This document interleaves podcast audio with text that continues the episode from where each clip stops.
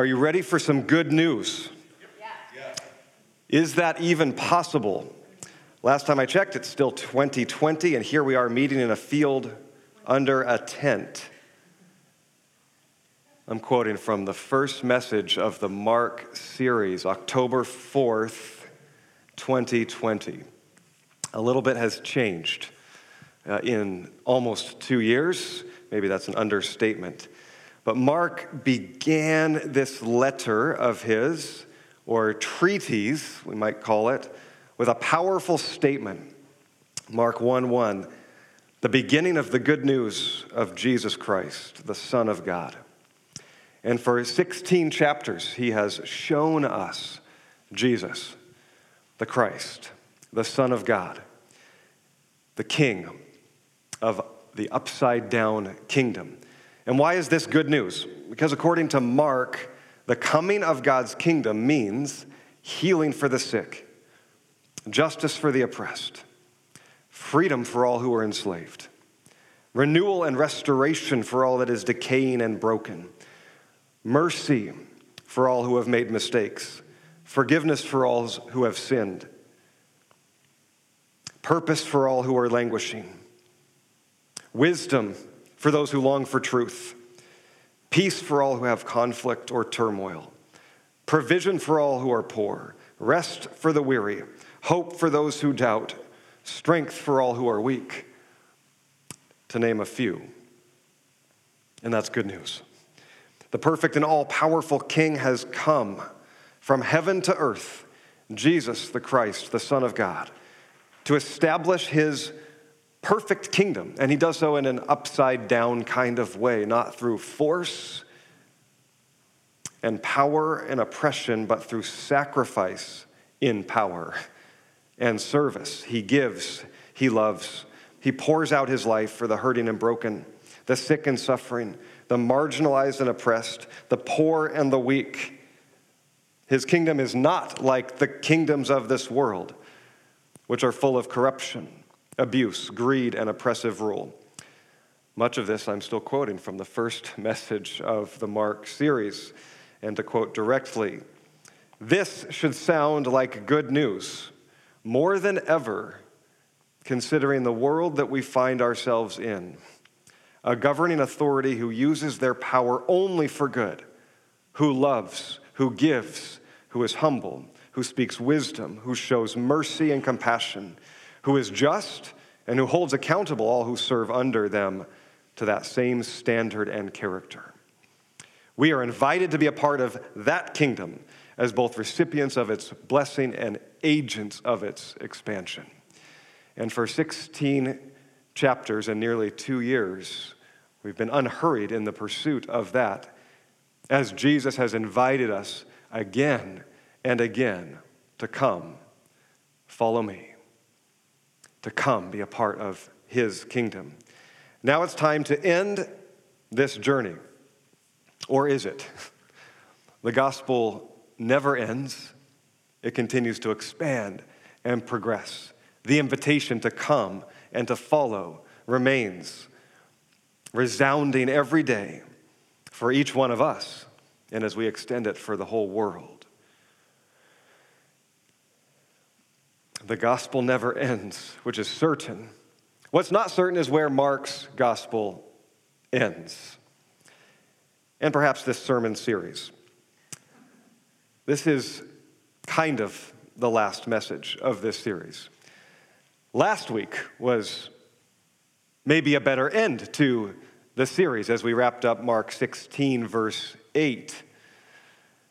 And possibly next week, uh, I will continue to expand on these alternate endings of Mark's gospel. If you have your Bibles or your devices, and if you have a device and you can go to multiple translations, English translations, unless you're fluent in some other languages, and see what the translators do with Mark 16.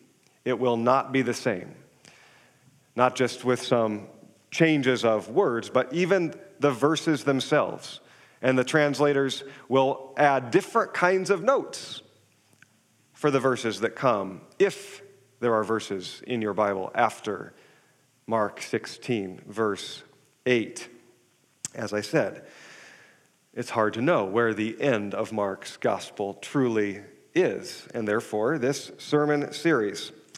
If this is the last message of this series, I like to make a note uh, whenever I get to complete a long book or a long series. I'm both grateful and humbled. Grateful considering two years that I get to continue to preach and pastor. Many are no longer preaching and pastoring in these past two years, some of my close friends. Which is also humbling, and humbling as a reminder looking forward that one day, more than likely, I will begin a series and not finish it. I don't get to write the end of the story. You don't write your, the end of your story. God does. Which is a great lead in, I think, for this message, this final message, asterisk, of Mark. So, in many translations of your English Bibles, you probably have more than Mark 16, verses 1 through 8, maybe 12 additional verses numbered. And in some versions, you may have another note that is not versed. Often these verses are placed in brackets, and the note or footnote probably says something to the effect of these verses were not included in the earliest manuscript copies of the Gospel of Mark. You know that we have no original copies from any author of the scriptures, Hebrew or Greek which does make sense with any kind of study in antiquity. These are thousands of years old letters and documents. There was no way to preserve originals. We have an incredible amount of consistent copies of the Hebrew scriptures and the Greek scriptures, giving us quite certainty that we have preserved what the author originally wrote, even if our earliest copies are hundreds of years past the original writing. There was a meticulous process of copying and recording, as there was throughout the ancient world. It wasn't just unique to the Hebrew or the Greek culture. That was the only way to preserve written, te- written text and important documents, was to have professional copyists, to make duplicates for what, what would happen if one was destroyed. That the message could be preserved. A few times in Scripture, we have some notes like this that say our earliest copies do not contain these words or these verses, but others do. And thus, a, an incredible field of, uh, of, of textual criticism. I, I may open a can of worms a little bit next week. I'd like to keep it closed today. Let me just read verses 9, or words labeled verses 9 through 20 from the, from the NIV. Here's what it sounds like in the NIV Mark 16, 9 and following. When Jesus rose early on the first day of the week, he appeared first to Mary, out of whom he had driven seven demons.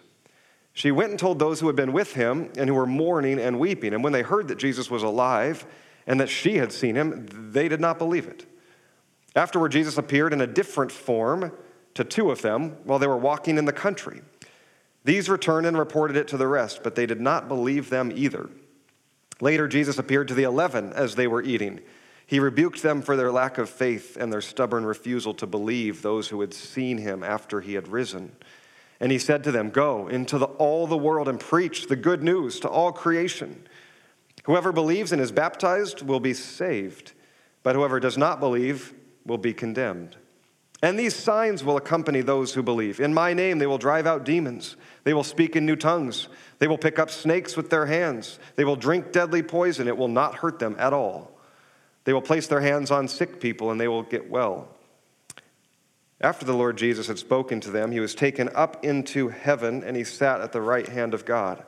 Then the disciples went out and preached everywhere, and the Lord worked with them and confirmed his word by the signs that accompanied it.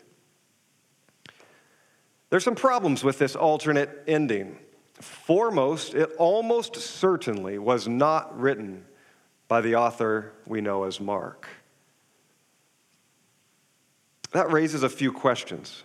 I will keep that lid shut and maybe open it next week. And if it is a can of worms, bring your garden gloves. Let's keep these words in brackets in our minds as they are probably in most of our translations. What does that mean? At minimum, they're interesting and insightful. But if these were not originally written by the same author that we have been studying for these past few years, then they were added in by a copyist or a group of editors, as many scholars believe. Their records just do not seem to go back to the original copies. And yet, the early church, some hundreds of years after these events, but the, nonetheless, from our perspective, very early church, still held these as at least authoritative or important for them. Again, I'm already starting to crack that lid, and I just need to keep that closed today. If they are not Mark's words, but from the early church, again, they are insightful, interesting, but they are definitely not scripture. They're somewhat confusing and perhaps even contradictory to Mark's intended message, which I think is ironic because I do believe they were written to help the church, to honor Mark, and to encourage one another, that they were not inserted in there to try to mislead or distract or divide the church, but for a good purpose. And I think that's ironic because I do believe they're contradictory to Mark's message and the way that he chose to write and to conclude his gospel. Okay, first, they raise a myriad of questions that we wouldn't have otherwise asked. Second, they're confusing relative to the previous verses in, in even chapter 16. And third, they contradict his intended purpose. That makes them interesting. So, one at a time the whole host of questions that might come to mind, even as I read that, if that's the first time you've heard it or first time in a while you've heard that. I'm not sure how you deal with this. If I would guess most of us have read through the gospel accounts and come to this passage in, in to some degree and have see, seen this note and looked at the brackets, and, and again, maybe that is like a can of worms and you just put the lid on and just move on. Unless you have a, an original King James version, and likely there's no note whatsoever. It is helpful to have the note maybe not helpful to have the words. So the questions that even come to mind simply in the, in the text, the context of these writers, whenever this was, likely a hundred or so years after Mark was concluded, these words were added in. We, can become, we would be blinded by our own context too. If I asked you to write a summary of the past two years you know, of what's happened in our country, or even specifically uh, on the east side of Seattle, and you only have a couple, a couple paragraphs to summarize that. And now imagine three or four hundred years from now, let's say a farmer in Zimbabwe were to read that account, he might have some questions, let alone trying to discern the, the language used uh, and, parse that through. So something similar is happening here. You're, we, could, we were blinded by our context. I think so were these copyists or, or editors. Whoops, editors. I said I would keep the can shut. When, when did Jesus drive out seven demons from Mary? That's not in this gospel. It, it does show up in another, another one. That, that'd be a strange thing to add. We've already seen Mary show up a, a number of times, but not this note. And, and did Mary and the other women who were there, chapter 16, believe in Jesus or not believe? Did Jesus show, show up to them or just to Mary or, or not? What different form did he appear to the other two? Is baptism now a requirement for salvation? For, for, whoever believe and are baptized will be saved, verse 16, or words labeled verse 16. And how was Jesus taken up to heaven? Seems like some more could be, could be given to that. And perhaps most interesting of all, of course, are we to be snake handlers and poison drinkers? And even if we don't take that as prescription, uh, because truly it is description, but if those signs don't accompany the proclamation of the gospel and the other signs listed, has it truly been proclaimed? Are we missing something? It seems like we're missing a lot. Now, if you're hoping that I might attempt to answer these questions or the other ones that you have, brace yourself for disappointment. I don't believe Mark intended at all for us to ask these questions from his gospel. Oh, I believe he intends with the way he ends for us to ask and try to answer a number of questions that he raises, but I don't believe these. So I wonder how helpful they are, although interesting and perhaps insightful to a time in the church. Second, this alternate ending is confusing just to the previous verses. As, as mentioned, how did Jesus appear to them and when? And what, what happened? According to the other Gospels, we see some, some pieces of this story, and it is, it is described differently, but that's not how Mark chooses to describe it. Again, holding that he's not the one that wrote these additional words, which almost no one of scholarship believes today. Even a casual reader of the English translation would notice I think, the jarring difference of the way Mark writes to now these words, which is kind of that first clue that maybe this, is, this, maybe this isn't Mark. In fact, in Greek, it's, it's far more obvious of a different style and flow, let alone the flow is confusing for how Mark describes the resurrection event and now how these words describe it.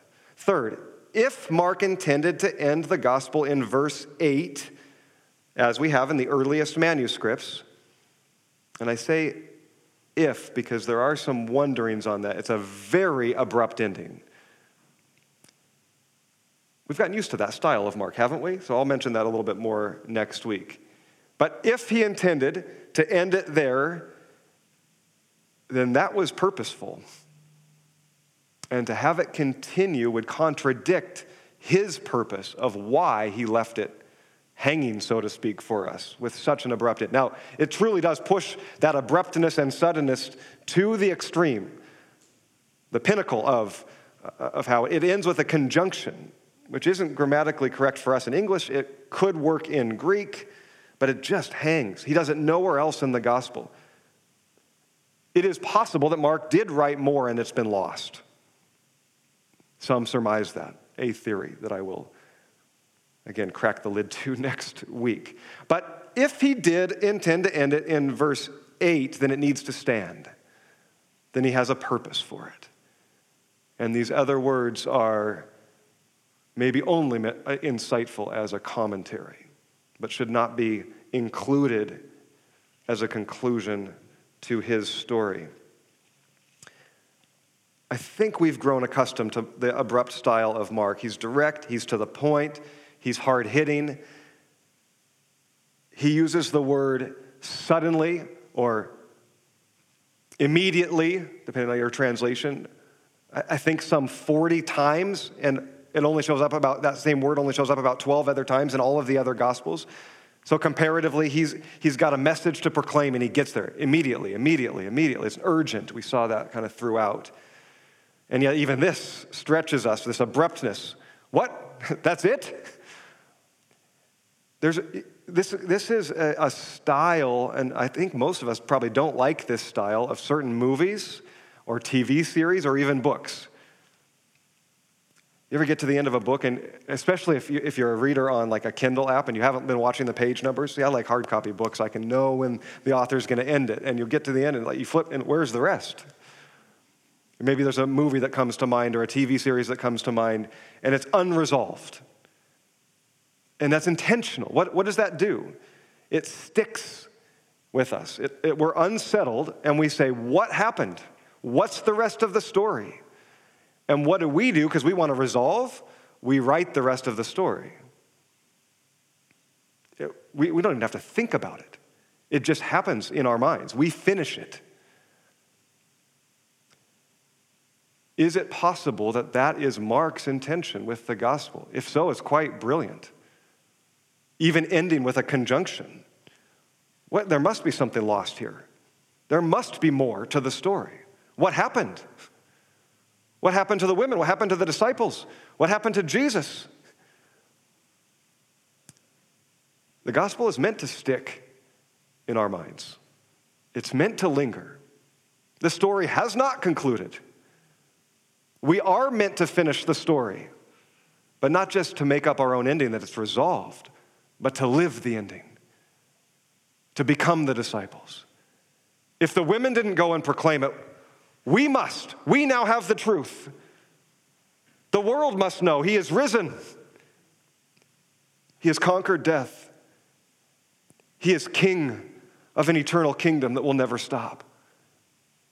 He has called the weak and the poor and the marginalized and the oppressed to have power, to rule as He rules with His authority in goodness and love and mercy for the sake of the world.